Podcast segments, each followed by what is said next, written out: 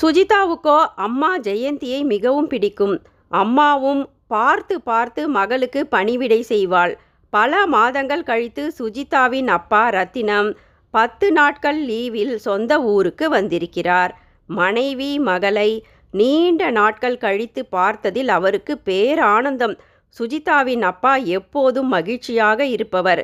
மனைவி ஜெயந்தியை எப்போதும் கிண்டல் செய்து கொண்டும் கொஞ்சி கொண்டும் இருந்தார் ரத்தினம். சற்று வளர்ந்துவிட்ட சுஜிதாவுக்கு இப்போது எல்லாம் புரிய ஆரம்பித்து விட்ட காரணத்தினால் இதெல்லாம் பிடிக்கவில்லை அவளுக்கு. கோவிலுக்கு அம்மா அப்பா மகள் மூன்று பேரும் போனாலும் அப்பாவும் அம்மாவும் உட்கார்ந்து தனியே பேசிக்கொண்டே இருந்தனர். சுஜிதாவை தனியே விட்டுவிட்டு மாடிக்கு அப்பா அம்மா மட்டும் சென்று எதை பற்றியாவது பேசிக்கொண்டே இருக்கின்றனர். அப்பா வந்து ஐந்து நாட்கள் ஆகிவிட்டது.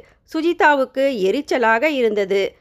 இந்த அம்மா ஏன் இப்படி மாறிப்போனா அம்மா என் மீது உயிரையே வச்சிருப்பாளே. இப்பெல்லாம் எப்பவும் அப்பாவை தான் கவனிக்கிறா அம்மா. அம்மாவுக்கு என்னை பற்றிய கவலையே இல்லை. ரெண்டு பேருக்கும் இந்த வயசில் என்ன ரொமான்ஸ் வேண்டியிருக்கு? ம் சரியான வெக்கங்கெட்ட அம்மாவாக இருப்பாங்க போல இருக்கே.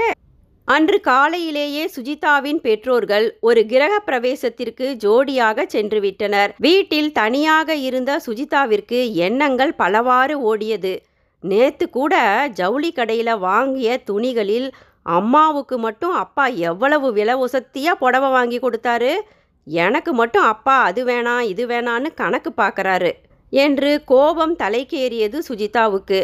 இப்போது அம்மாவின் அந்த விலை உயர்ந்த புடவையை எடுத்து பார்த்தாள் சுஜிதா. சுஜிதாவுக்கு அம்மாவை பழிவாங்க வேண்டுமென்ற எண்ணம் திடீரென தோன்றியது. எலுமிச்சம் நிற அந்த பட்டுப்புடவையில் தனது இங்கு பெண்ணை கொண்டு வந்து ஆங்காங்கே இங்கை தெளித்து விட்டாள் சுஜிதா.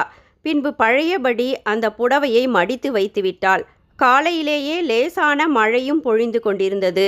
அதோ அப்பாவும் அம்மாவும் வந்துவிட்டனர். வந்தவுடன் அப்பா அம்மாவின் அலங்காரத்தை பார்த்து ரசித்து ரசித்து கிண்டலடித்து கொண்டிருந்தார் பழையபடி. அம்மாவுக்கு ஒரே வெட்கம். சிரிப்பு வேறு. மணி காலை ஏழு ஆகிவிட்டது.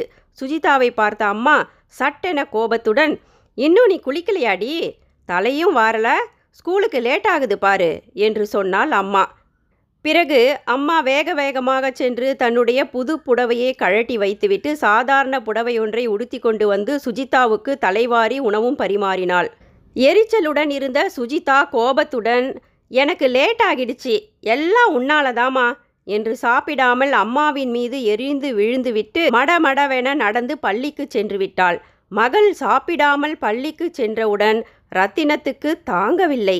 மனைவியை கோபித்து கொண்டார். மனைவியிடம் உனக்கு சாமர்த்தியமும் இல்லை ஜெயந்தி.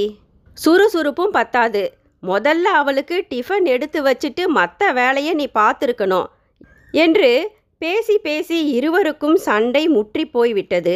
மாலை பள்ளி முடிந்து வந்தபோது அம்மா சோகமாக தோட்டத்தில் அமர்ந்திருந்தாள். அம்மா முகத்தில் பழைய சந்தோஷமில்லை இருவரையும் பார்க்க இப்பத்தான் சுஜிதாவுக்கு நிம்மதியாக இருந்தது.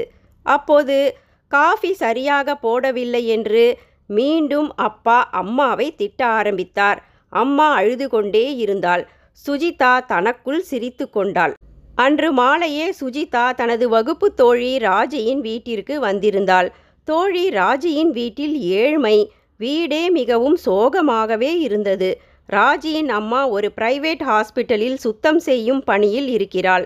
சொற்ப வருமானம்தான் குடும்பத்திற்கே. சுஜிதா தன் தோழி ராஜியிடம் கேட்டாள். உங்கள் அப்பா எங்கடி ராஜி? அவர் எங்கே இருக்காரு? ஏன் அவர் சம்பாதிச்சு கொடுக்கறது இல்லையா உங்கள் குடும்பத்திற்கு? என்று கேட்டாள் சுஜிதா. அதற்கு ராஜி சோகமாக சொன்னாள். என் அப்பா என் அம்மாவையும் என்னையும் கைவிட்டு விட்டுட்டாருடி. அவர் வேறு ஒரு பெண்ணோட சென்னையில் தனியாக வாழ்ந்துக்கிட்டு இருக்காரு. எங்கள் அப்பாவுக்கு என் அம்மாவை பிடிக்கலையாம் என்றாள் ராஜி கண்களில் கண்ணீருடன். ராஜியின் அம்மாவும் பெருமூச்சுடன் சொல்ல ஆரம்பித்தாள். ஆமாம்மா. ஒரு குடும்பத்தோட அஸ்திவாரமே புருஷனும் பொண்டாட்டியும் அன்பா அரவணைப்போடு பொறுப்போடும் இருக்கிறது தான் என்ன செய்ய? எல்லாம் என் தலை விதி என் புருஷனுக்கு என்ன பிடிக்கலையாம் அதனால் என் பொண்ணும் என் கூட சேர்ந்து அவஸ்தைப்பட்டுக்கிட்டு இருக்கா? என்றாள் ராஜியின் அம்மா. பின்னர் வீட்டிற்கு ஓடி வந்தாள் சுஜிதா. அப்பாவிடம் அப்பா ஏன் அம்மாவை சும்மா கோவிச்சிக்கிற? காலையில் தப்பு என் மேலே தான் நான் இன்னைக்கு வீட்டிலையே இருக்கேன். உங்கள் சண்டை இப்போ தீரணும்னா நீங்கள் ரெண்டு பேரும் எங்காவது தனியே வெளியே போயிட்டு வாங்க. அம்மா பாவம். நீங்கள் அடுத்த லீவுக்கு வரும் வரைக்கும் அம்மா காத்துக்கிட்டு இருக்கணும்ல? என்று சொன்னால் சுஜிதா பெரிய மனுஷி போல. இப்போது அம்மாவுக்கு ஆசையாக அலங்காரமும் செய்துவிட்டாள் சுஜிதா.